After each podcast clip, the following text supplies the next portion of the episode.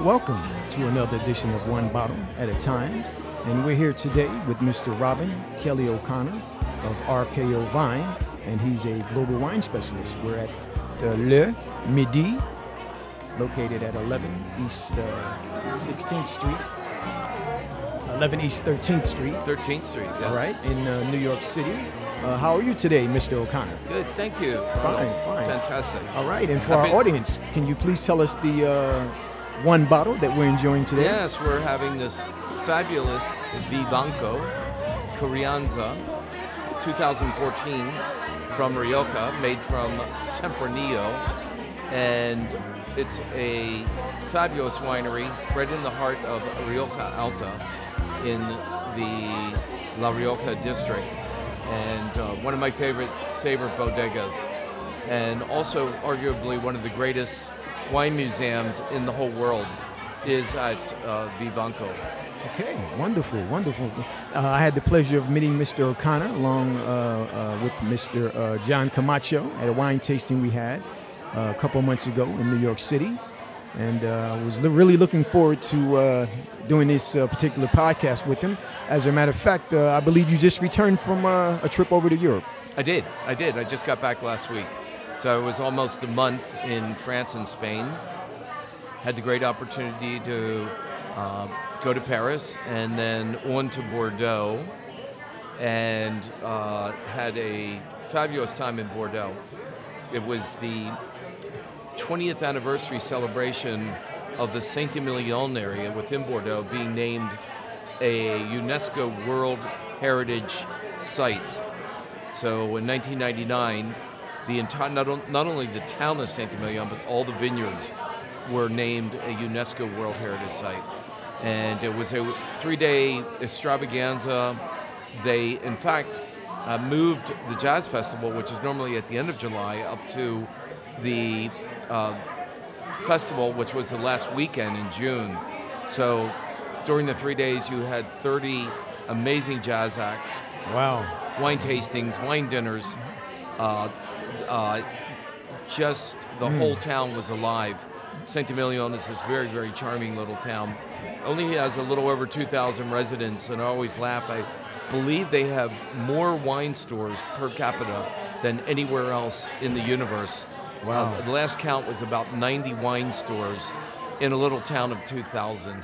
So even even more per capita than New York City, where, Oh, we, absolutely. where we have wine stores at every turn. So Well, we that's, do. that's, that's was- fascinating this to find was out. at every other door. Okay. In, in, in the town.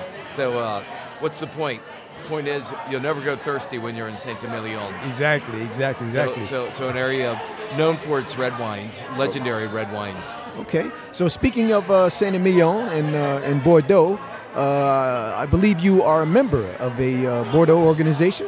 I That- am. that, yes. uh, tell us Yeah, a little bit so- about that. So I, for 20 years, from 1989 to 2008, I was the brand ambassador, uh, market director, uh, trade liaison for the entire Bordeaux wine growing community, which is called the Conseil Interprofessionnel de Vin de Bordeaux, but for, for, for, for simplicity's sake, known as the Bordeaux Wine Trade Council. All right. Okay. Yeah, Wonderful, yeah. So uh, it was great, uh, and um, so I covered everything from Canada to South America, in in uh, pr- representing all the wine producers, all the growers, all the negociants, all the shippers, et cetera, et cetera. That anyone who's really involved in Bordeaux, I was working for them. wonderful. And, and so, Wow. so again, this big, big trade council, and, and all the wine regions in France have these trade councils. Okay. So, so it's, it's called, and again, the CIVB, Conseil Interprofessionnel de Vin de Bordeaux. Wow. But, but the, Loire has their own Right, Burgundy, right, Uh, Alsace, Champagne, Rhone, uh, Languedoc, Roussillon, et cetera, et cetera. Okay, wonderful. So, so I imagine that gives you uh, uh, that gives you the opportunity to uh, really taste a wide range of uh, what Bordeaux has to offer. Yes, yeah. I mean, you know, the good news, good news is, uh, so when I started out, there was about ten thousand chateaus producers, and now there is, and I don't remember, I don't know why I know this figure, but it's 6,883 chateaus. So there's there's less chateaus, but there's been a lot of consolidation Right, right. in Bordeaux. So it's not that those vineyards don't exist anymore, but they've been they've been uh, bought out by other chateaus and then made a little bigger. Right. So right. so you have less chateaus, but the but the land mass under vine is still about the same. So uh, you have close to 300,000 acres of vines Wow. in Bordeaux. Wow. So 123,000 hectares. So an hectare is 2.47 acres. So multiply that, and you get you get close close to 300,000 acres Wow. of uh, vine. And in Bordeaux right now, they're making about 89% red and 9% dry white and 2% sweet. And then also there's uh, quite a bit of rosé being made as well. So uh, rosé has become very, very popular. And and and not not last but not least that, that, that there is, there's actually some sparkling wines being made as well. Uh, not in the champagne method, but Right, uh, right. but uh, but they're they're very nice, very, very refreshing. Uh, small quantities, but uh, what they do, they do very, very well. Okay. So now one of the things I wanted to focus on uh, this particular episode was uh, uh, climate and how it affects uh, you know the grapes as they grow and uh, ultimately uh, with the, uh, in concert with the terroir. Uh, the taste of uh, the taste of our wines. So for myself, uh, I was fortunate enough to live in uh, uh, Glen Ellen, California, for a couple years. Oh, great, uh, Glen Ellen and Sonoma. Yeah, right, right Yeah. close to Sonoma. Know, know it very well. Right. And uh, it was a vineyard at the time. It was called Valley of the Moon. I don't know if it's I uh, remember Valley of the Moon. right. Right. I want. I you know I, I don't. I, I believe someone else owns that property now. So that was Uh, some well, years ago. Joel Peterson, Okay. uh, famous of uh, Ravenswood Winery, Okay. uh, had bought quite a quite a big chunk in the Valley of the Moons. Uh, I'd be remiss to say, but I believe somewhere around 120, 125 acres he bought in in the in that Valley of the Moon area. He mostly mostly old vines, um, lots of Zin and Syrah and Cinsault, Wow. but, but mostly I think it was almost 100%, uh, as they call it, gnarly old red vines. Right. Right. Right. Making some really cool wines there. Wow. Okay. So, So, now. so for- you were in a great place. Right, right. So for me, uh, as a person that uh, grew, grew up here in the New York City uh, uh, metropolitan area, uh, it was quite a surprise to me uh, the climate there. Yes. Because obviously here in New York we get the uh, we get the cold winters and a lot of snow, and we get the humid summers. And when I was there the first time, it was in the summertime, and it was amazing to me that it would get as high as maybe 94 or 95 degrees in the summertime during the day. But you can almost set your watch because right around 6:30, quarter to seven, the temperature would drop somewhere between uh, I would say 57 degrees yeah. and uh, maybe uh, maybe 64 and i just found that to be you know such an amazing swing you know especially living here in new york because even it gets even more humid at night in the summertime so that was wow that was an amazing experience for me and uh, I later found out that uh, that is uh, the type of climate that is very conducive to to grape growing. So, can you tell us a little bit about that? And uh, I guess in the Bordeaux region, how does the climate tie in with the, yeah, the well, growing that- the well, grapes? that's interesting. Um, so Sonoma, what, one of the reasons for that cooling effect, or they call the diurnal effect of hot days and cooler nights, is that you're so close to the Pacific Ocean, and uh, and then of course you have the bay coming in, uh, and so you, you get this cool Pacific air coming in that really attributes to the temperature dropping quite rapidly.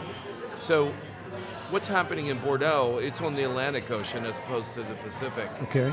and things are just slightly more humid. So, so where you were in Sonoma, I don't think the humidity was so, Very so bad. next to nothing. Next to yeah, nothing. Right. Yeah, Right. yeah. So I mean, but you're still close to the San Pablo Bay, Right. and you're getting, you're sucking in all that cool Pacific air, Mm. and that, that translates coming right up into the vineyards, which is very, very close. Right.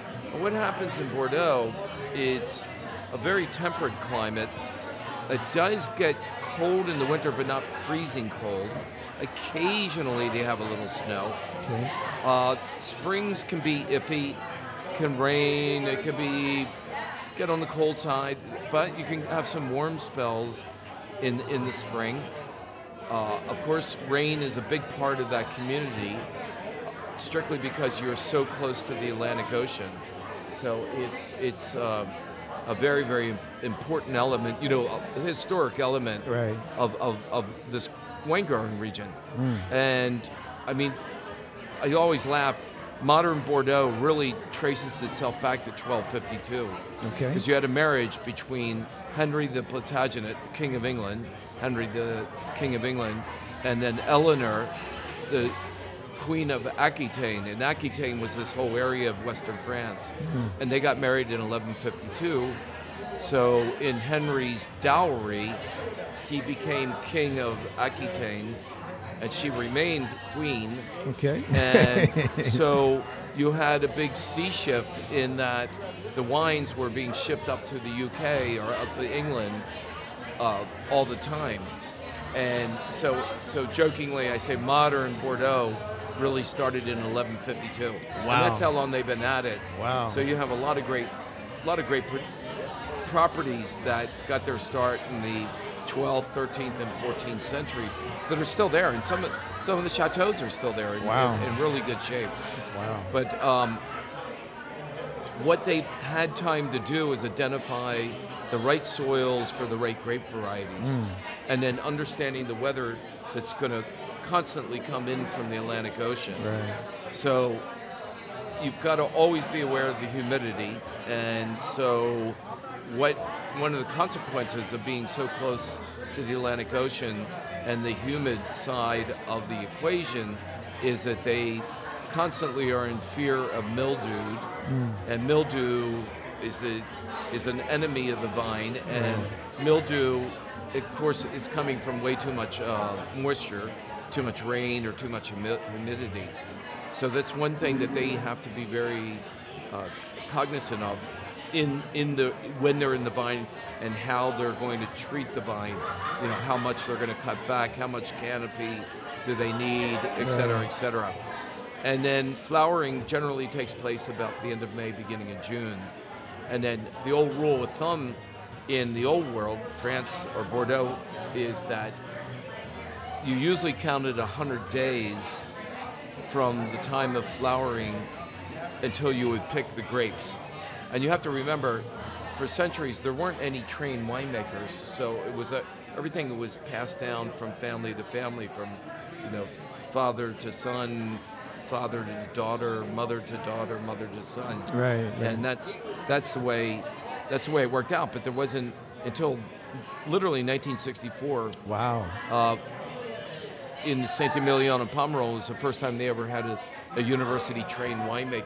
Wow. So we're not that talking that long ago. Wow. 50, 60 years with with only having trained winemakers that really understand what they're doing. Wow, that's amazing. And and and for so long, Yeah. they've been uh, putting out excellent wine, even before the trained winemakers. You, uh, you they've been scratch, known for you ex- scratch your right. head and say, Amazing. how did they do it? Wow. And I think one of the reasons is that they were so meticulous in studying what their fathers and mothers Right. did and their grandfathers and, um, and, and, and observing every detail, even though, again, these weren't college trained winemakers uh, or enologists. Okay. They, they studied the details, Right. the, the really day to day, okay, on October 1st, I'll do this, you know, on May 1st, I'll do this. Right, They right. knew every year Right. what they were going to do on that date. Mm. And so, kind of rote memorization over seven, eight centuries, Right. you, you end up knowing. And then, and then the other thing that they got really right was knowing where to plant the right grapes in the right soils. Now, California's learning that. Right. And the other New World places, New Zealand, um, Australia, Australia, right. Chile, South Africa. South Africa, Argentina, they're, they're figuring all that out. Right. But remember, a place like Bordeaux had eight centuries to figure out, okay, Cabernet really grows fabulous in gravelly soils. Right. And Merlot does a little bit better in clay and, mm. maybe Cabernet Franc and limestone, et cetera, et cetera. Mm. So, so there's just something that they've they've they've been able to maneuver and get straight. And and you know one of the reasons that uh, Bordeaux has been able, I think, to make fabulous wines is just understanding the climate, the the terroir, as you said, the, the soils, the the, the, the, the right vines in the right place. Uh, you know, do you do a low cut vine? Do you have a big pergola? Right. And so, so they've gotten all that worked out. And um, you know, the, the the most important thing, you know, about Bordeaux at the end of the day is what are they looking for in the wines? And they're looking for elegance, balance, Some complexity, freshness, some complexity, complexity, also, right? and um, you know, and and, and, and and an expression of the soil, expression of the terroir. So, it, in, in a way, it makes it makes the wines unique, and that's why the whole world, for the last 40, 50 years, in California and everywhere else, when they make a Bordeaux blend of Cabernet Merlot, Cabernet Franc, et cetera, et cetera, they're, they're trying to model those wines on balance, freshness, Right. elegance, finesse, et cetera, et cetera. So, so, so Bordeaux has been very lucky in mastering that, uh, the, the, the techniques. And uh, of course, back to climate, uh, climate change has been quite good to, to, to Bordeaux Really? recently. Okay. Now, now, uh, when we were speaking a little bit earlier, you had mentioned that uh, on the trip that you just came back from, that they had Hot- this this hot- crazy, hot crazy beyond- heat wave, and you, I, I think you mentioned it, right. And the weather in Bordeaux got to what? Up to what? So I was in Bordeaux at the end of June, and we got up one day to um, 99.5 hundred. But then I missed the second heat wave, which was last week, and Bordeaux got up, from my understanding, at about 108.5, Wow.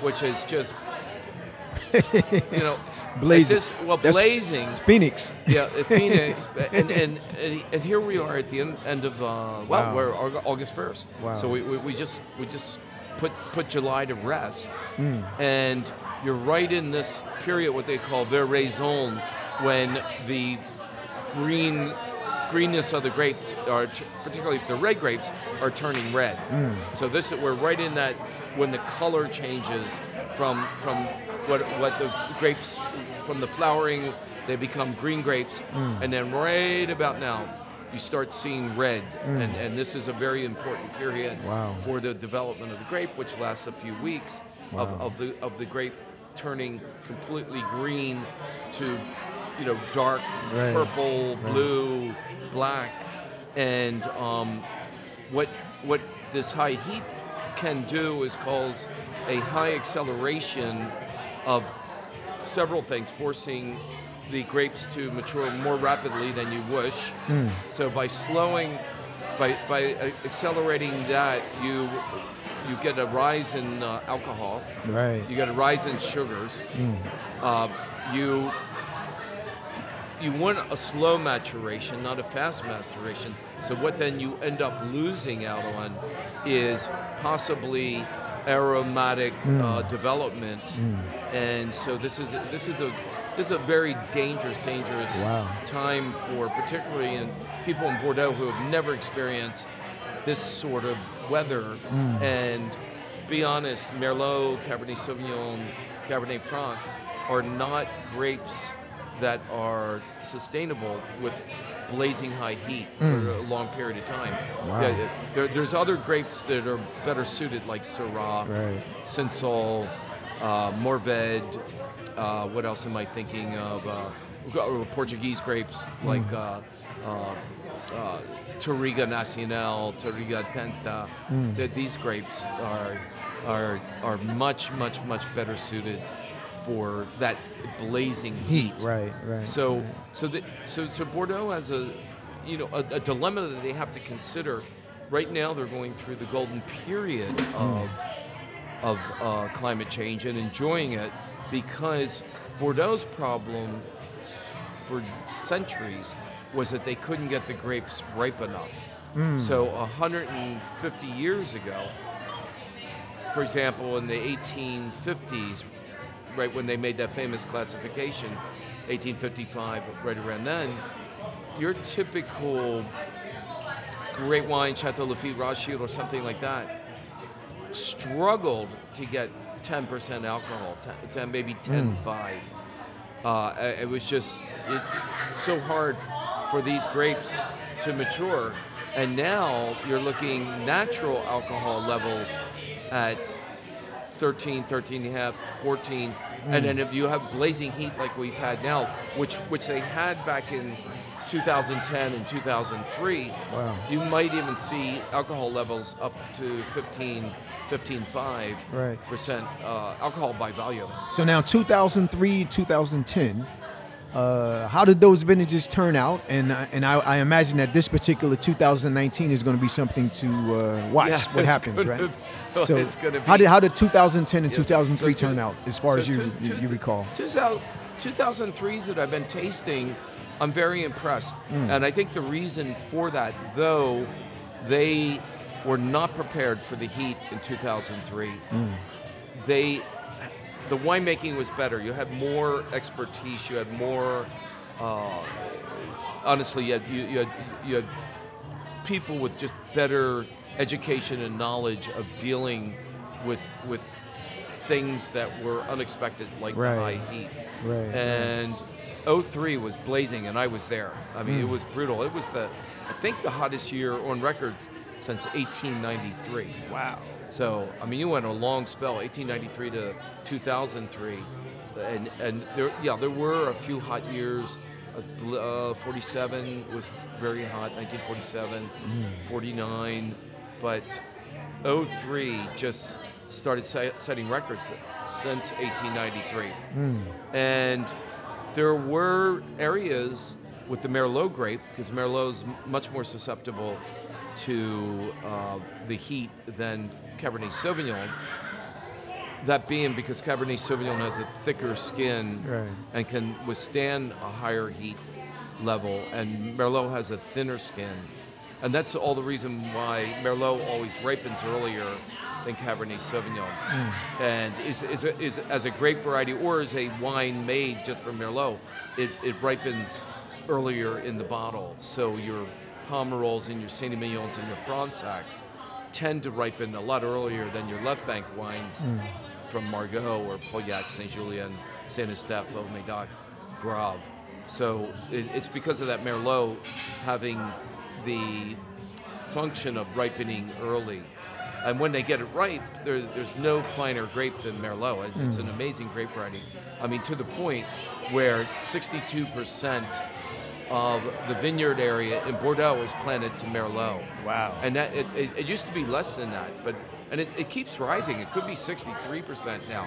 And uh, Cabernet Sauvignon, when I started out working for Bordeaux in the late 80s, it was about 27%, and Cabernet's dropped back to about 23, 24%.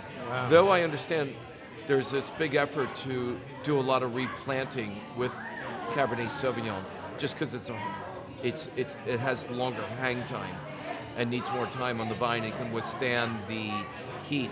And then Cabernet Franc, Ooh, it's probably somewhere about 11 or 12 percent of the production uh, of, the, of the vineyards planted, and then um, the other three varieties: uh, Petit Verdot, Malbec, and uh, Carmen Sac. You, saw, you there's hardly any any Carmen Sac planted, and with uh, Petit Verdot and Malbec, I'd say they represent less than two percent of the entire plantation Wow. of everything there. So, so you've got um, you, you, so, so so Merlot is basically king Right. in Bordeaux. That, that, that's the great. And and then you asked in 03. So interestingly enough, it was blazing hot, and they in Pomerol, the grapes of Merlot they raisinated and shriveled up in many vineyards. So in 03, you had no Chateau Petrus, you had no Chateau Le Pin, if you can well imagine. They didn't Wow. make it. They didn't make it. They couldn't make it. Hmm. The, the, the grapes they raised it. So that's what that's what this high heat Wow, wow. scenario will do. So you ask, what's going to happen in 2019? Hold on. Right, hold on to see, right. Because it, it I have to call a few friends next week. It's all it's always a little too early. You. It, Mm-hmm. It's not an immediate effect. It's just like hail. When you get hail, which which Bordeaux is very susceptible Mm. to hail. Where where for example, when you were in the Valley of the Moons, you didn't really get hail No, out never, there. yeah, yeah, that just just wasn't the Right. the right uh, area for hail. But Bordeaux, Burgundy, you're always in fear of hail. And the thing about hail, you have a hail storm. Well, it does you no good to go out an hour later after the hailstorm and then make an assessment did I lose everything? Because hail's coming in May and you haven't had the flowering. But once that flowering comes, if you have hail in June, remember you're just tiny little buds. I mean, Right, they're, right, they're, right. they're little dots. Yeah. And the only way to tell if you lost your production is to wait three or four days, and then if the hail was devastating, the, the, all the little bunches and buds will be burned. Hmm. They- They'll, they'll be black color, and you can just more or less write that off as saying you lost, you lost that vine or that crop. Right. So it's, it's kind of kind of kind of interesting. Okay. So now we talked a bit about the uh, effects of the heat and the sun, and I think uh, I'm, I'm a uh, Tour de France uh, fan, and I think I uh, love the Tour de France. uh, over the last couple of weeks, I think they had a day or two where they were they were actually affected by the hail. They were Right, So and they had to stop the were- race, right? they- yeah. they- so they were in the Alps. This was um, really, really a phenomena. Th- They were on Thursday. Was it Wednesday or Thursday? And I'm gonna say it was Wednesday, Thursday, or Friday. It was Friday, and because I watched it, and I was in Washington D.C. Hmm. A friend of mine uh, was there for for a family gathering, and I got up early. It was on at eight o'clock, and they went up on one side of the Alps, the mountains, and the other side, where they were supposed to come back down, got blasted with hail. it, it was it was about three feet of hail Wow. and snow, Wow. and they had to stop the race. Wow. And, and guess what? These guys are barreling down at 60 miles right. an hour. Exactly. Right. Um, and and the race officials didn't even know how bad it was on the other side. You know, because the race was pretty long. I mean, it was Right. like 100 and some miles. So they were up over the mountain, and you you you thought you were in winter wonderland. I couldn't believe the hail and the mud and the uh, they had landslides. That they, so isn't that crazy?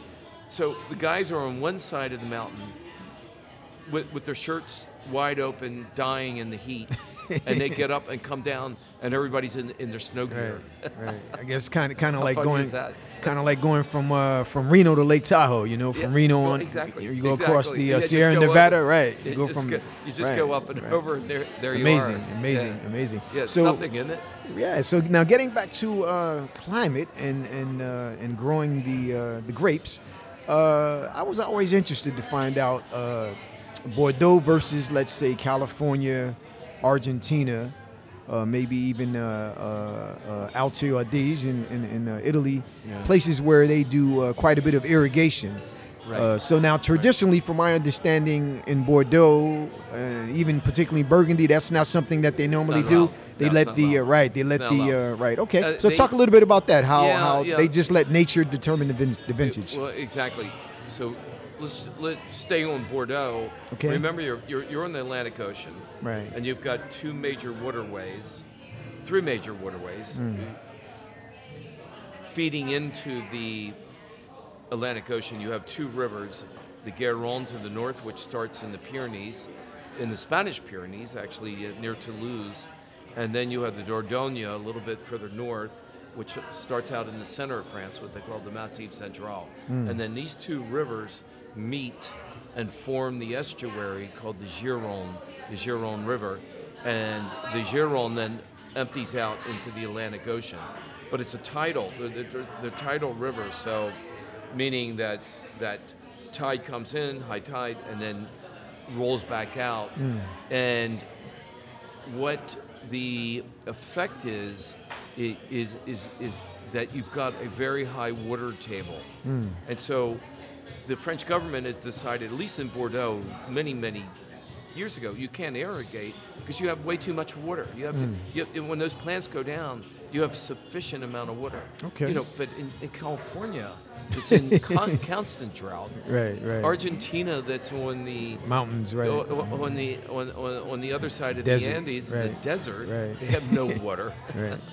Uh, certain places in Australia, uh, Burgundy, same thing. They're, they're, they're, they're continental, so they're further north. Right. Uh, and lucky to be near you know, different rivers. Right. And, and so uh, water, water has never been an issue in, in Burgundy. So mostly in France, the areas are not allowed to irrigate. Mm. And I do, I do want to be very, very clear.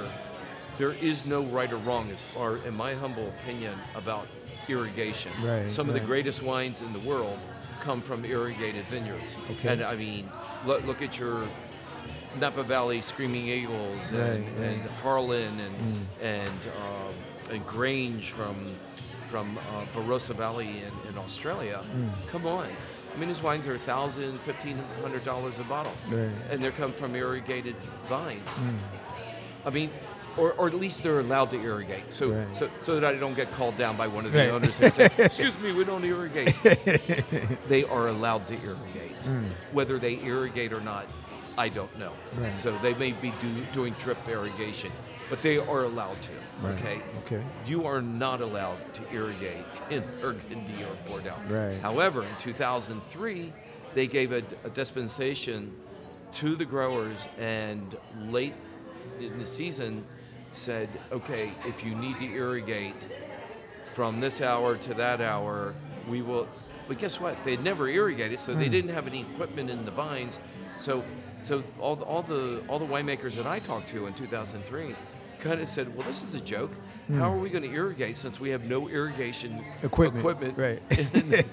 but they're going to allow us to. Right. to- so, Wow. so I don't think that ever followed through. Mm. And uh, and then the, the other thing is, in 2003 they were allowed to acidify, and in Bordeaux you're not allowed to acidify. So Mm. uh, un- unless it's an extreme drought year. Right. So uh, and that and that was the response of most of the um, winemakers as well. Well, hell, we've never acidified, Right. added acid to our wines, Right. so we, we don't even know how to do it. So, Mm. those, so that's kind of the interesting thing. But right now, what's the next 50 years going to look like with climate change? I don't know. Mm. However, they are addressing the problem now, Mm. and they just got permission from the French government to experiment with 10 white varieties and 10 red varieties that they are going to plant in they're, they're already planted in Bordeaux Right. and they are going to be legal to use in 2021 and this is Bordeaux's if you wish uh, uh, device or or, or uh, what's the word I'm looking for defense of trying to fight climate change is over the next 50 years. I mean, there's, you know, I read an article recently, uh, who, someone I, I respect, uh, that, that one one of the great Bordeaux winemakers, and he said, you know, there may not be any Merlot in the vines in two, in 50 years from now. Wow. Yeah, in 2070 or whatever. Can you imagine? And um, be, because if the climate keeps going, Merlot is is not your grape variety because it's it's very susceptible to Right. heat. Um, it's just not as hardy as planting again Touriga Nacional, Syrah. They, they have another grape variety, uh, uh, uh, Marselan, M-A-R-E-S-E-L-A-N. Probably spelled it wrong, but that's okay. Marselan. Uh, so there, there, there, uh, and another one called uh. And I don't really know those two grape varieties, but the, Bordeaux's going to plant those, or already planted them, to experiment With the heat. just so that in 50 years, if if it gets hot as heck in Bordeaux, they will be prepared for that climate change. So the Bordeaux blend, which we know today is Merlot, Cabernet Sauvignon, maybe Cabernet Franc, maybe Petit Verdot, Malbec, and you know, I guess we got to, you know, f- throw in uh, um, uh, all five, but they don't always use all five. To be honest, There- Exactly, there- there's right. hardly anyone that ever had all in Bordeaux. In Right. other places, yes. Right. I tend to see a lot more of the Cabernet and the Merlot together. Well, the thing is, he- here's a, here's a, when I'm when I'm lecturing, when I'm lecturing about Bordeaux, I always make it a point to say at least 99.9 percent of all red wines in Bordeaux, and there's 65 appellations, hmm. so you know like AVAs, hmm. 65 appellations in Bordeaux. 60 and 89, 88, 89 percent of the production is red. Hmm. 99 point, I don't even know what you want to say, 5 percent of all wines of 6,883 chateaus is going to have Merlot in it. Wow. Maybe a little, Right, little bit, right, right. little pinch, mm-hmm. maybe 90%, maybe, you know, if you're in Pomerol, 90, 95, or, or Saint Emilion. And then it depends. If you're left bank, Cabernet is the more dominant grape variety, which usually makes up about 50% of the blend in any wine from, again, those famous regions Margaux, Saint Julien, Pauillac, Saint Estèphe, Haut Médoc, Médoc, Moulis, uh, Listrac, Pessac Léognan, and Graves, the 10 most important uh, red wine areas on the left bank, you're going to have a substantial amount of Cabernet, usually about 50%. And then again, who knows what the other portion will be in, in terms of Merlot. Right. But on the right bank in Pomerol, Saint-Emilion, and Fronsac, it, in Pomerol, it's usually 90% Merlot and 7 or 8% Cabernet Franc, and maybe 2 or 3% in the vineyards. I'm talking about the plantings, Cabernet Sauvignon. So you're not going to find any Petit Verdot. Malbec, I doubt it. Uh, and in Saint Emilion, it's usually the blend, which is all red, as we know. Pomerol, Fronsac, by law, and Saint Emilion are all red wines. And Saint Emilion wa- is going to be 60 to 80 percent Merlot mm. and 20 to 40 percent Cabernet Franc in the blend, and occasionally a little touch of Cabernet Sauvignon. And, and and again, very rarely any Malbec. Right. No. Cabernet Franc or no well, Cabernet Franc, 20, 40 percent, Right. but uh, but no Petit Verdot. Okay. So now for me, uh, the first wine that I ever had that really blew me away, that that uh, made me a wine lover, uh, was a Bordeaux. And, it- and uh, if I can remember, it was just so so well balanced, and, and it had some complexity and and uh, just amazing amazing tannins and very well aged, very smooth and that that kind of led me into uh, becoming a wine lover. So uh, one of the things I always ask our guests, and I'd like to ask you, what was that first wine that you had that just that just knocked your socks off? That Very- you recall? Can you recall the first, first one that, that really knocked your socks off? Uh, my the first Bordeaux. I, I, I th- it's going to sound so cliche, but I'm going to just tell you anyway because I didn't tell you that I was a student winemaker at Chateau Petrus, and uh, I was there for two years. we should all be so lucky. Yeah, as a, as a, as a student winemaker, stagiaire, and uh, that that's the wine that blew me away. Was Chateau Petrus. Of course, I can't afford it now. Well, you don't have to pay for it anymore. Good for But you. now I can't even afford it. you know- well, you don't. You know, obviously, like I said before, you you don't have to pay for it anymore. So Exactly. you get to enjoy it. So now let's talk a little bit about. Uh, I- I believe one of the things that you do is uh, wine tours. So uh, Yes, but- so well- yeah, let's talk a little bit about uh, some of the tours that you do and what you offer, and, and some of the regions where you do it. Some private private tours, Okay. and uh, I had a group last year. We spent a week in Bordeaux and six days in Burgundy, and Hmm. it was absolute heaven. And it was it was really really amazing. Hmm. I mean, just uh, had the nicest group. They mostly all were from Atlanta, Georgia. Wow. It it was a couple New Yorkers, and we set up a, you know, not not a killer uh, itinerary because these were wine lovers and not wine fanatics. Does that make sense? It- Yes, it does. yeah, Yes, it yeah, does. where, yeah, where, yeah. where the wine fanatics want to go to four Right. wineries a day. Exactly. and, and, and, and, and they were happy with one in the morning, a great lunch, one in the afternoon, and a great Right. dinner. Right. So, um, so we did that at the end of May and, and then the first part of June, and that was just amazing. So we really covered all the bases in Bordeaux. So we were again we were in in all the famous appellations, Mm. um, Margaux, Saint Julien, Pauillac, Saint Estephe, et cetera, et cetera. And then we, we did go to Sauternes, which I left out Mm. because I love sweet wines of Bordeaux. And um, and then we spent a little time because we we stayed in Bordeaux City for about four nights, and then we spent the other four nights in the Graves area at a, at a uh, very famous place called uh, Chateau Smith Haut Lafitte, and uh, they have a spa and had three restaurants, which is, which is called Caudalie, the the Chateau Smith Haut Lafitte, and so it was great experiencing the phenomenal dry white wines of Bordeaux as well. So we had a lot of dry whites, and then and then again we went down to experience the sweet wines of um, of Bordeaux, which even though they only represent two percent to two point five percent of the production. The wines are phenomenal, and and honestly, they are the longest lived wines in the world. wow. Yeah, they really are. Wow. Yeah, they, they age well. They, they go a long way. Oh, they go. They, Wow. There's no. They I go a long, long way. Right? I think there's no wines that age longer than those wines. Okay.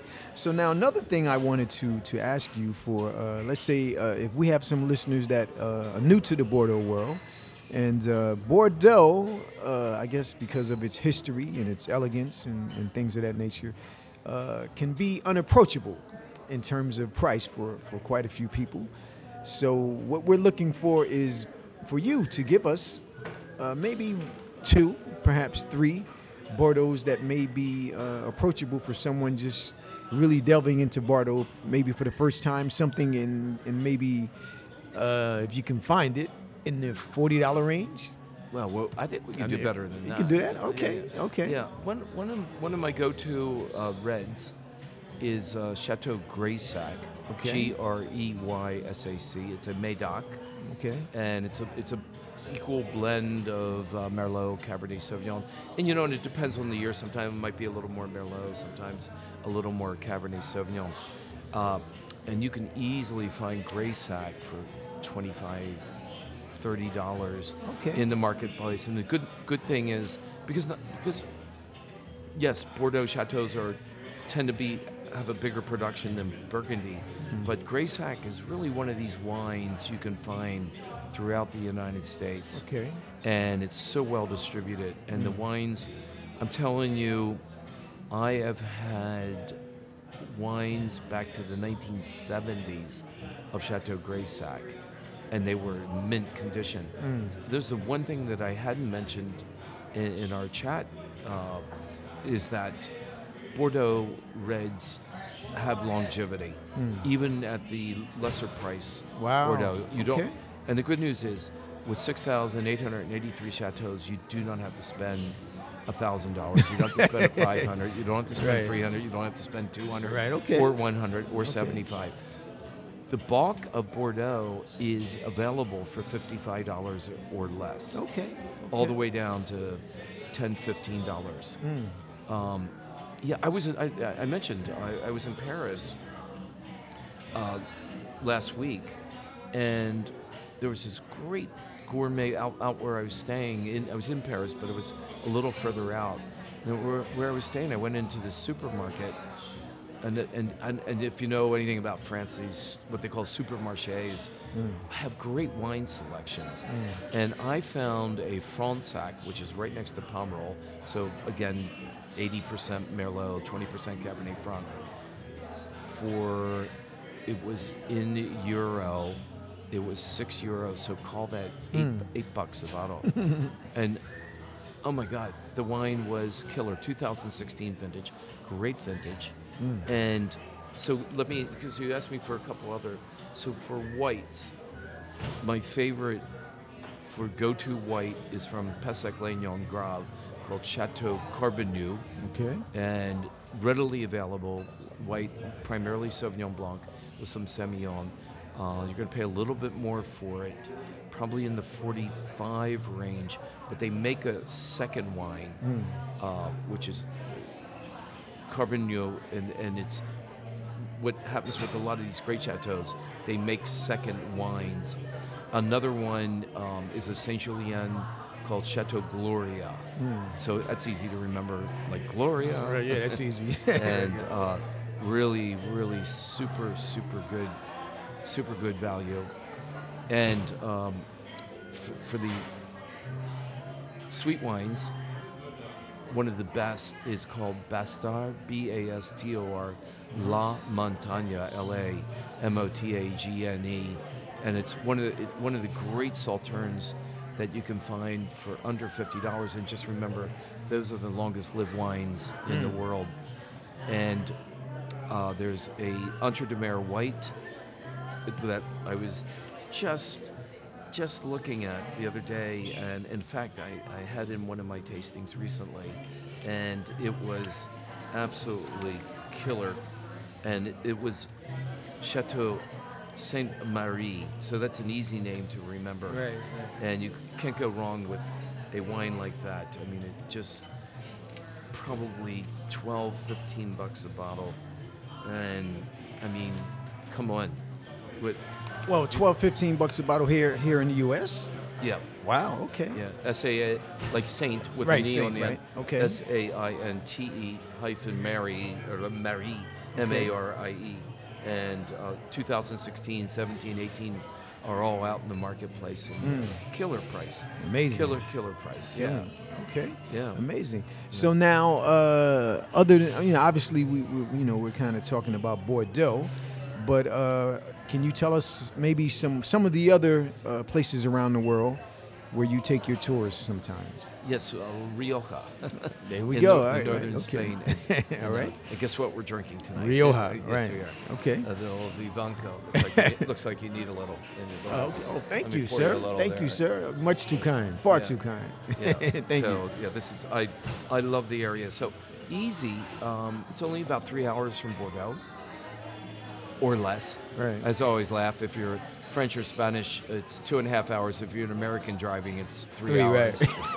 Because we follow the speed limit, so- Right, right. and they don't. They don't. Okay. Yeah, and it's just just one of my favorite favorite places. Primarily red again, 90 plus percent of the production Mm. is red, mostly from the Tempranillo grape, which we are having tonight, Tempranillo. Okay. And uh, there's there's other permitted red grape varieties, Grenache or Right. And uh, and so so a lot of the wines are blends, but but again the dominant grape for the It's reds Tempranillo. Tempranillo, Right. yeah. And then for the whites, they do make very good dry whites from Right. the Viura, V I U R A grape, and uh, very refreshing, very light. Right. And they're making fabulous rosés there now. Mm. And the place is just so scenic. And of course, the food's amazing. If you love tapas, and Mm. you know the Spanish love to eat. I mean, it's just, just, just a wonderful, wonderful place to. And then the other place that uh, I've been taking folks is the province right next to La Rioja. It's called Navarra. Navarra. Okay. N A V A R R A. And of course, what's what's famous about Navarra is the running of the bulls in Pamplona, right. which I just I came from the fiesta. Oh wow. So that starts on July 6th Hmm. and goes to the 14th. So I've been going every year, uh, pretty much all my adult life, to Pamplona for the Fiesta de San Fermin. Okay. But I So, so have you? Uh, are you one of the people that uh, runs the bulls. and jumps over them? Do you do you jump over the bulls I as they approach before. you, or I, I did before. you did I- before? But not anymore. Huh? I'm retired. I'm, I'm retired. you retired, huh? Yeah, and I Oh, love wow. I love the wines of Navarra. okay. So what's Navarra is because Navarra is right up on the French border, right. and this is tradition, not nouveau or anything. Navarra has always been planting Merlot, Cabernet Sauvignon, uh, uh, Chardonnay, Sauvignon Blanc because of that French influence being right on bordering France. So so you don't have those grapes, uh, and if you do, very little in Rioja, uh, Cabernet. Maybe there's some planting, very little, but but in in Navarra, they blend a lot of their grapes with Tempranillo, Merlot, Cabernet Sauvignon. So really, really, really good, solid wines and super pricing, super pricing. Just and then of course, Navarra is the most famous place in all of Spain for uh, rosé or rosado Okay. for rosé wines. Yeah, Okay. they, they've been they've been specializing in, in the making of rosé from the Gr- Grenache or Garnacha grape. So now you're a fan of the uh, Spanish Riberos? Yes, Ribera de Duero. Yeah, yeah you're- of you're- course. okay. Yeah, yeah. I, I took a group there Okay. two years ago. All right. Yeah, uh, and that was at the end of August two years ago. I took a group to Ribera de Duero, and we had a fabulous time. Hmm.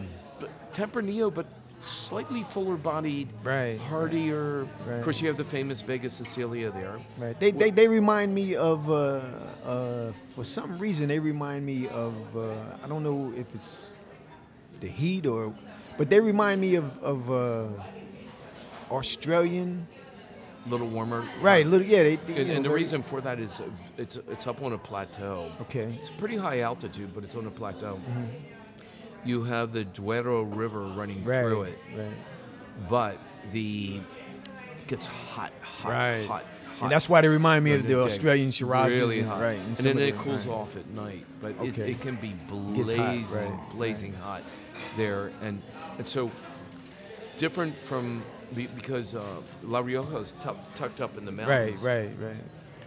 The More uh, elegant. More the- finesse. Ri- right. Ribera Duero is on a plateau. Okay. It's, I mean, it's high altitude, but Right. it's, but but they have um, amazing, um amazing, amazing density. Right. It, it, it, it's the fullest, along with Toro, Okay. T O R O, which is further west of uh, Ribera del Duero. Those are the two fullest bodied, big, you know, they're the big, big bruisers of uh, Tempranillo. I mean, with a lot of finesse, uh, but but you're talking Toro quite high in alcohol, Mm, right. And right. and um, and with the um, with the Ribera del Duero, slightly less alcohol, but Okay. lots of tannin, lots of strength. Right.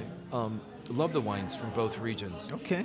Okay. Now help me with this. Now I had I, I recently had a, a uh, from uh, Spain, Bierzo, Bierzo. So, uh, so- I, I had one, so from the Men- Mencia or the Men- Mencia. Grape. right? Grape, and it Yeah, reminded which, which it- has recently been rediscovered. It's a very old grape Right, variety. right, right, But right. it's it's a grape variety that uh, has has been rediscovered um, Right. primarily by Right. Um, several people, uh, Raul Perez, and Okay. then my great great great friend uh, Alvaro Palacios, Okay. and his his nephew Rafael.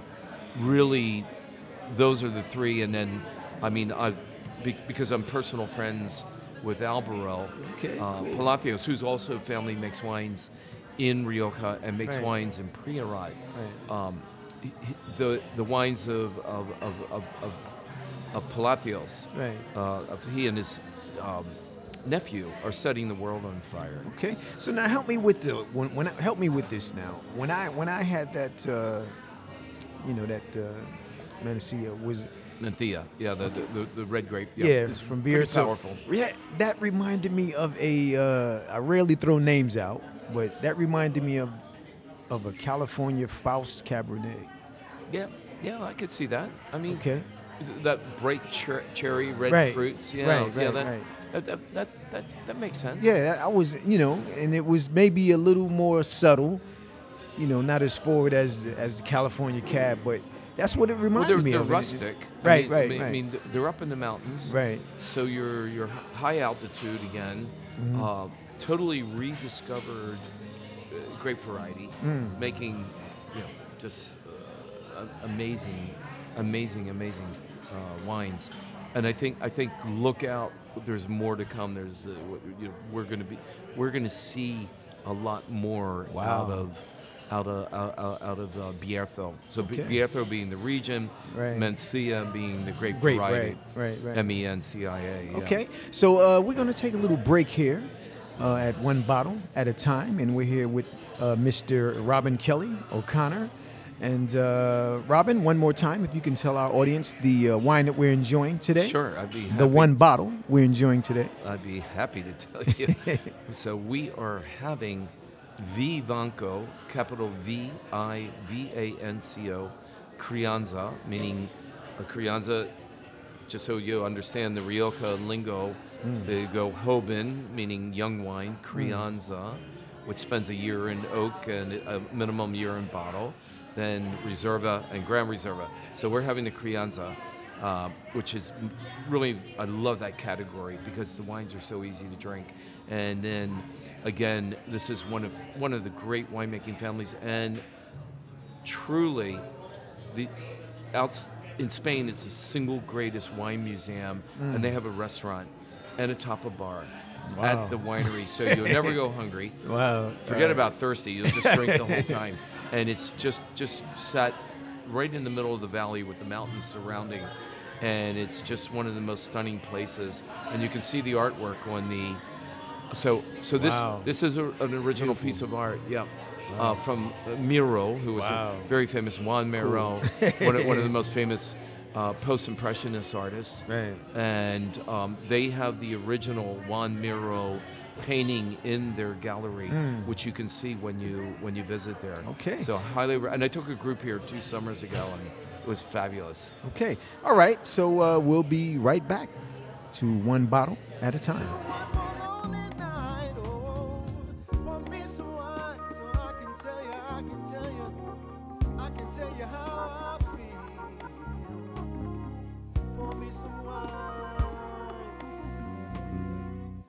Can let the world know the deal. Oh, pour me some wine, and everything is gonna be, everything is gonna be alright. Pour me some wine, so I can make it through this lonely night. Oh, pour me some wine, so I can tell you, I can tell you, I can tell you exactly how I feel. Pour me some wine, Okay, we're back at one bottle at a time. Uh, we're here at uh, Le Midi in uh, New York City with Mr. Robin Kelly O'Connor of RKO Vine. And uh, we've been discussing uh, some of his uh, experience going around the world, and uh, we had a little little focus on uh, Bordeaux today, uh, particularly uh, the climate and how it affects uh, the grapes and the wine and the terroir and all these things. Uh, now, Mr. Uh, Kelly, uh, as you uh, mentioned to me, you actually also spent some time uh, in the Orient. And uh, I've been reading in the uh, trade press the last couple of years that uh, uh, I guess China, with all the cash that they're flushed with from uh, us U.S. consumers, have been buying up some of the Bordeaux chateaus. And I even read a few things about uh, how some of the uh, the native French are not really taking too well to that. Oh, So- come on, they're French. I mean, Okay, all right, okay. Uh, so just I first, love the French. You love the French, but- okay, but- okay. But, uh, and listen, it wouldn't be- it wouldn't be any different whether it was Chinese or Right. English or Right, right. uh, Australian came in and started buying chateaus. They'd Okay. be they, they, they, their, their their feathers would get rough, ruffled. Okay. I assure you. Okay, so now what I'd like to do now is uh, lead a, a bit into that. Uh, t- I want you to talk a little bit about that. Uh, I guess that particular uh, uh, uh, group of uh, wine lovers and wine buyers uh, buying into uh, the chateaus as owners because they love the wine so much. And Uh, then they do. right, right, They do. Yes. okay, It- and they and do. then they, they right, love right. The, they love the wine. They love the prestige. It's uh, it's an interesting phenomena. So right now, the latest figure that I have is that 100 chateaus in Bordeaux have been bought by the Chinese. Wow, wow, Yeah, yeah. Wow. and so and with some pretty impressive names that have been buying them. I mean, some some some of- some of the owners are are really up there in the uh, in the press.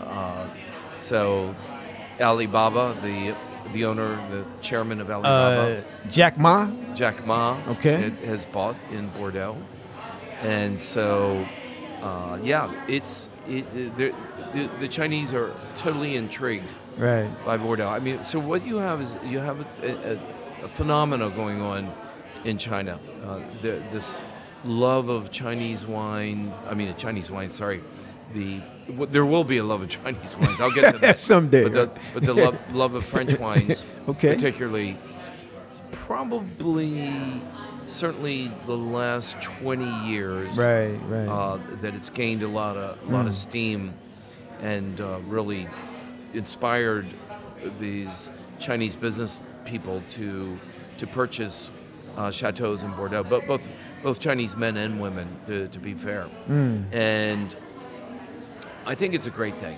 Right, Uh, right. The, the, the, the, like any area, an area that's been around for eight or nine hundred years, like Bordeaux, well, thousands of years. But but remember what I said: modern Bordeaux, eleven fifty two. So, and I always say that tongue in cheek.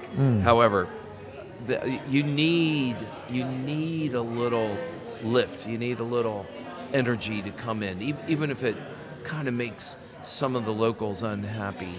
uh, You know, because they're protective of their patrimony or whatever. Right, Uh, right. I think it's great that the Chinese are coming in buying chateaus Mm. because what they're doing, a lot of a lot of the chateaus that they're buying have been chateaus that really needed uh, capital infusion, Okay. needed better winemaking, needed good winemakers to come in. Mm. Some invigoration, because it- right. Yeah, because there's the terroir is good. You know, the, you know, the, the soil is there. That that we're not worried about. But what happens? Lack of capital investment. Mm. You these these properties start running down Mm. because they're not reinvesting. They're not reinvesting in the equipment that's necessary to make decent wines. They're not reinvesting in the vineyards. Uh, So so I mean it, it, it's just the, the whole the whole ball of wax that that you got to look at. And so I think it's a very positive thing. Okay. And to be honest, just before the Chinese got seriously uh, interested in the mid to late 80s, there was a lot of insurance companies, many of them French, but a lot of them international, that that that uh, uh, I'm dating myself, but in 1987 there was a global crash in the economy. And Right, there I was a, remember there, that, there was right. a crash in, Right. in the U.S. Right. big time in '87. They called they called it Black Monday. Black Monday in. October in, Right, in, in, in 1987. Right. And I remember, well, I was living in Princeton, New Jersey. And, Okay. Oh, my goodness. Uh, all the, I, I, I had a, uh wine store just outside of Princeton. Okay. And I had a, a really. I was living in Japan. Oh, you were living in Japan at that time, but I remember. It's super, super clientele. And uh, oh my God, uh, they were calling me the next day saying, "Can any way you can buy buy back all my wines?" Wow. And and and if I if I had had the capital at the time, I would have bought back all their wines because because if I would just waited like three more years, Right. I would have sold them for double the price. But, Okay. uh, but uh, the Book of Ifs, Wow. we can't write all, every day. However, back on the, to the Chinese, Right. uh, I've, I've had a great experience. I went last year to Japan. I am a judge at the Concours Mondial de Bruxelles. All right. So, so CMB, and it's just one of the most prestigious uh, wine judgings. Uh, we were 350 judges, and we judged nine and a half thousand wines Wow. over four or five day period. And we were hosted by the mayor of Beijing, Okay. and it was a phenomenal experience. But what my great experience was in not only to be a part of a judge and be a part of this was that they organized these amazing tours of the wineries that are in and about Beijing and there's a there's just some spectacular wineries that let me tell you what's going to happen. Hmm. China in not too far off in the distance is going to be making world-class wines. They're already making in some areas world-class wines, but look out world Wow. because the Chinese when they put their mind to it. You're talking about a civilization that's been around for eight Mm. Right, right, years. right. They when they, the Chinese are single-minded when it comes that I want greatness. Right. And I, I just think I'm so impressed with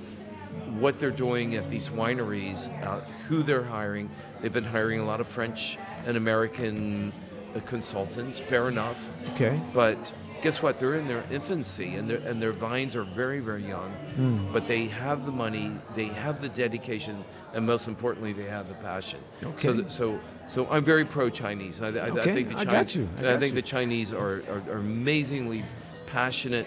Uh, they they they're, they're they're like good students. Every time Okay. I'm with the Chinese, they, they, they, they can't learn enough. That Right. you know you can't give them enough. Can't give learn. them enough. Okay. Yeah. So now, in that vein, help me out now. Do they have their own native varietals, or are they doing uh, what the New World people did when they kind of, kind of, kind of sourced the French varietals that are, They're, they're, you know, is what's happening in terms of uh, the varietals that they will be Yes. planting So- in, in, so- in China? So yes. So what do you have? Yes, international varieties. Okay. Uh, but one variety, again, that I have mentioned that's going to be allowed in Bordeaux, because I, I- mentioned before that they're going to allow 10 new white varieties and 10 new red varieties that are already planted. And by 2021, uh, no more than 5% of the blend, producers will be allowed to use these grapes in the Bordeaux blend. Uh, the one thing that they're not going to do yet is they will not force the producers to put it on the label that they use. right. They'll, it'll be other. Other. Okay. Okay, so all right. so Cabernet Sauvignon, 60% and 35% Merlot and blah blah blah, and then that other it will be just an X percent of other. Right. Right. So you get the picture. Right. This grape Marselan seems to be doing really well, particularly up in the Beijing area. Uh, and so I found that the wineries we were visiting, everyone was uh, growing and producing a wine with Marselan, blending a good blending grape with Cabernet, Okay. with Merlot, and um, so. Ju- so just, that's just one example, Right, but, right. but but but my hunch at this point is that uh, you are going to see mostly international varieties. Wow. That that, that Right, right, that, that, right. that, that are Okay, so so really, it- it'll end up mirroring what the New World did too, for the most part. absolutely Right. Okay. Abso- Okay. Sounds yes. good. So now, doing your wine judging uh, in in China, in particular, uh, what was your experience, and uh, what was the, uh, I guess, the take on the whole scenario by the local Chinese? Yeah, so it was great. What um, the way so we were 350 judges, and each committee, if you wish, we were broken up into groups, and so we had a, uh, a what we call group chairman, and then there was five of us. So we were sitting with the group chairwoman or chair, chairperson or man looking at us, and then five of us in, in, in, in a circle. And on our panel, because we were in China, every group had a Chinese judge, hmm. which was great. Hmm. And that's to honor the host country. So, which I think is very, very smart, honoring the host country. So they had a, a Chinese uh, delegate for each group. So we had a one. I had a professor who was just wonderful. That, that was on on my group, and then I was myself. Okay, U- United States. I think we were ten judges out of the 350 from the U.S. And I had a Portuguese, Spanish, French. Uh, where else? Where else? Uh, it's going to come to me. Bulgaria. Yeah, yeah. So it was it was really great. So you had this very international group, and hey, let's be fair, we all had different tastes, Right. profiles. To, uh, you know, all our palates were different. You know, what, what, what one judge made loved, I hated, or Right, what he right. hated, I loved. You know, So, so, but, but that was the cool thing, is is to be with this international, um, you know, no, no pun intended, but but but uh, the, the palette colors, you know, Mm. of, of everybody being from so so many different countries, Mm. and uh, yeah, it was it was fabulous. It was Mm. re- really really fabulous, and then they had um, amazing uh, dinners sponsored by wineries in the evening, or we would go out to wineries and split up. I mean, not all 350 went went to the same winery. They would break us break us up into group, maybe groups of 100 or 75, and you know, send us to four different places. So so the, so the so that there was four different experiences, and um, yeah, it was just just. You know, wish I could be back there. Right. Okay. tomorrow. Yeah, okay. was- wonderful. it so, was a- it was so really watch out for the Chinese wine. That's Yes. some- right. Yeah. I. Uh, You gotta seriously, make I mean, make some shelf space up on uh, Yeah. Yeah. I, up on uh, Madison Avenue and Park Avenue. Abso- make some make some shelf space, huh? Absolutely. Okay. We're, we're, we're not we're not that far off from greatness. Okay. You know, where maybe it took regions like Bordeaux hundreds of years to Right, right, find right. its stride, find its its its its right place, the right grape, right location, the right ter- terroir. Right. Uh, but yeah, I think the Chinese are going to just compress that into a very short Wow. period of time. The only thing that they can accelerate is the age of the vine. so, Right, so right, right. really, the greatness will come when the vines get older. Okay. So, so I'm looking at if the vines now are five or six years old or three years old, or um, you know when they're 20 and 25 and 30, we're going to have some excitement. Really. Wow. Okay. And So- then I, I don't know if you were aware that um, the Chinese are the number one importers of Bordeaux. Oh yeah, definitely, definitely. Well, that's why I started out this segment talking about how, you know, they, they were actually buying some of the chateaus and and, and, and saw Yeah. a little, you know, saw the little static for doing that.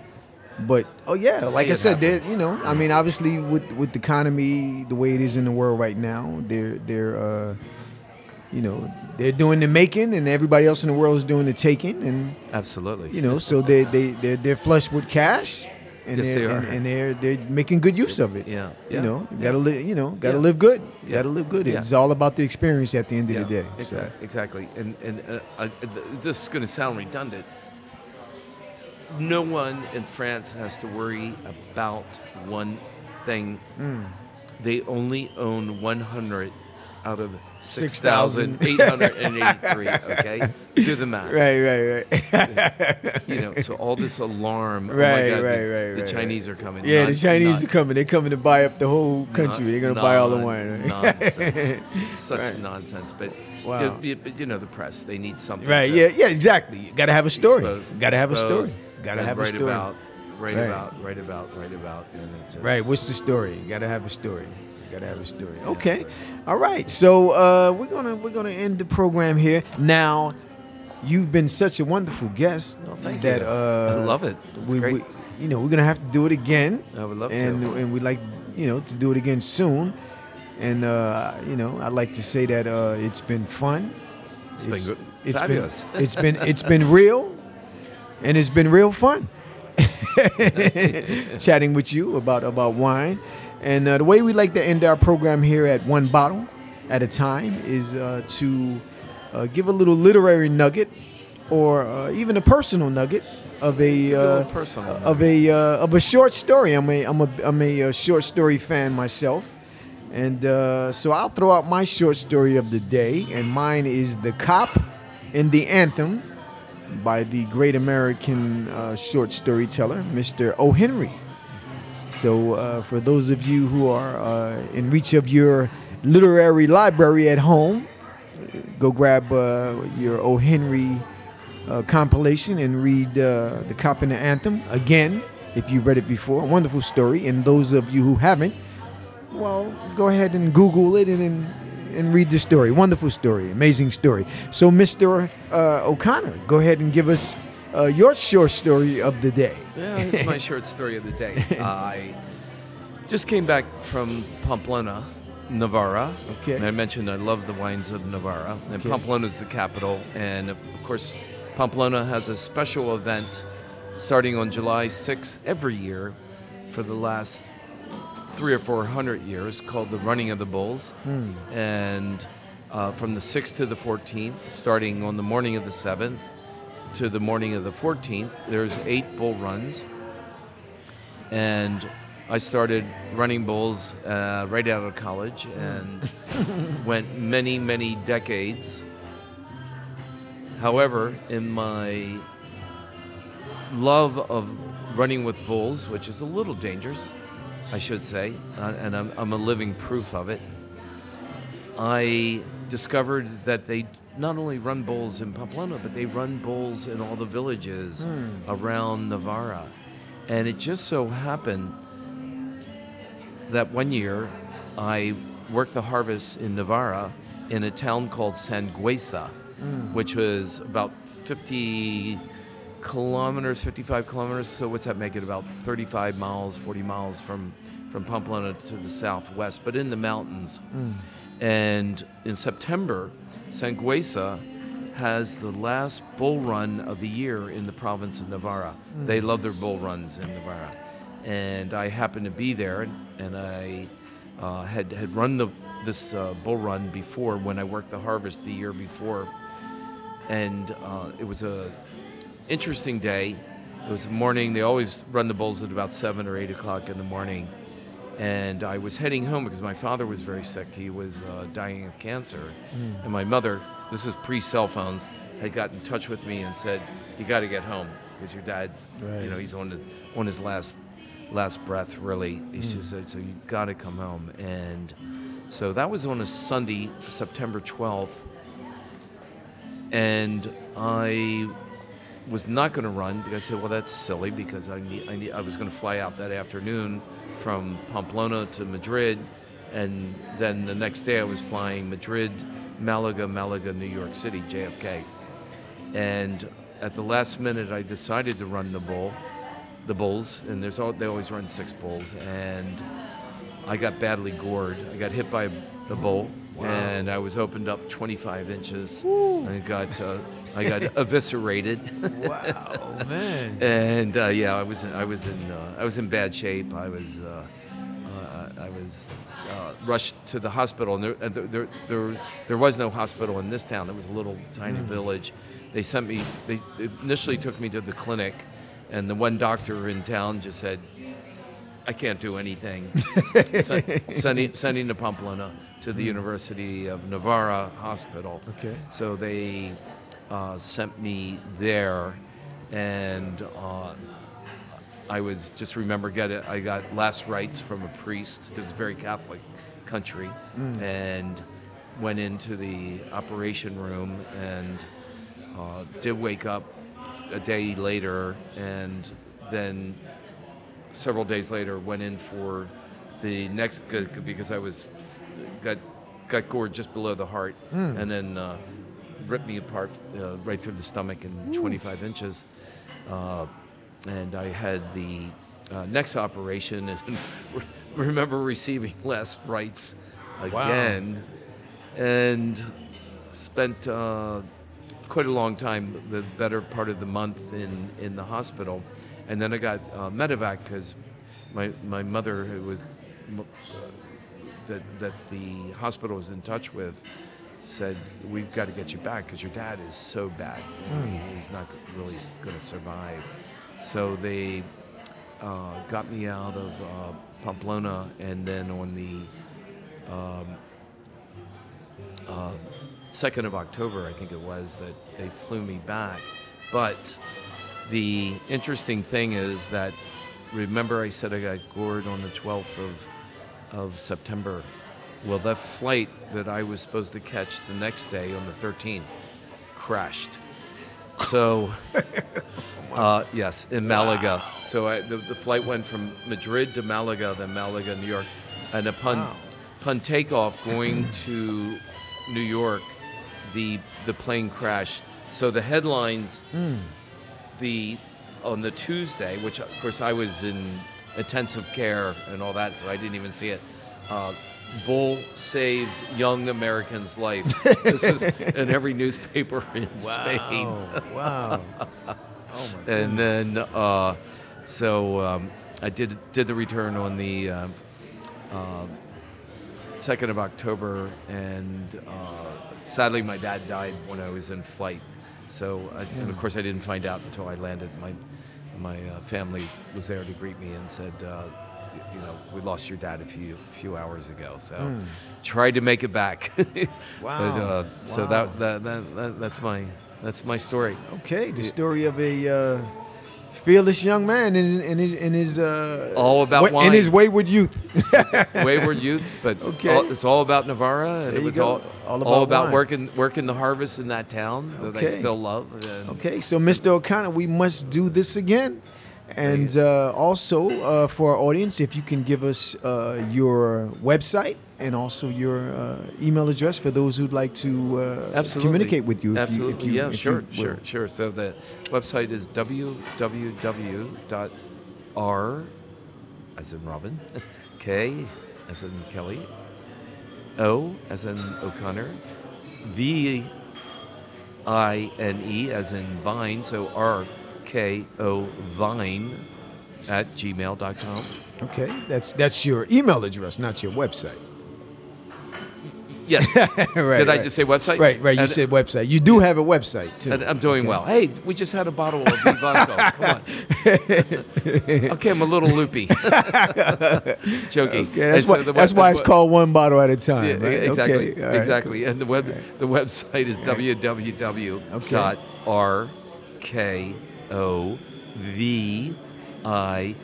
www.rkovine.com. So Okay. RKO Vine dot com. Okay, wonderful. And uh, Thank you. Now host- I know the difference right. between Okay, no problem. Okay, and our host today has been Le Midi uh, in New York City, located at 11 East 13th Street, uh, close to Union Square. For those of you Oh who God, are the a, uh, familiar with New York City. So once again, Le Midi, located at 11 East 13th Street in New York City. And this is Ronald Dorsey for one bottle at a time. And Mr. Connor, once more, the bottle that we enjoyed today. Oh my goodness. Vivanco Crianza 2014 Rioja. 100% Tempranillo, 100% red, and 1000% delicious. okay. All right. This is Ronald Dorsey for one bottle at a time. Keep it moving. One bottle at a time is a production of Sky Palace Music. Oh,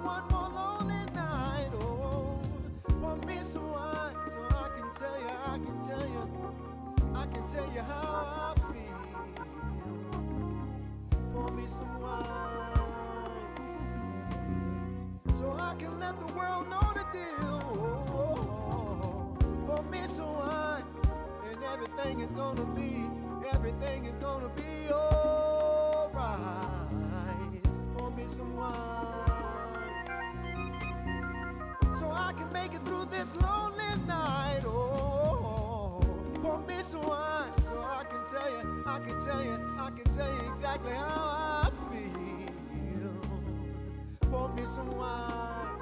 So I can let the whole world, I can let the whole world know the deal. Oh. You come see me for a night. Oh,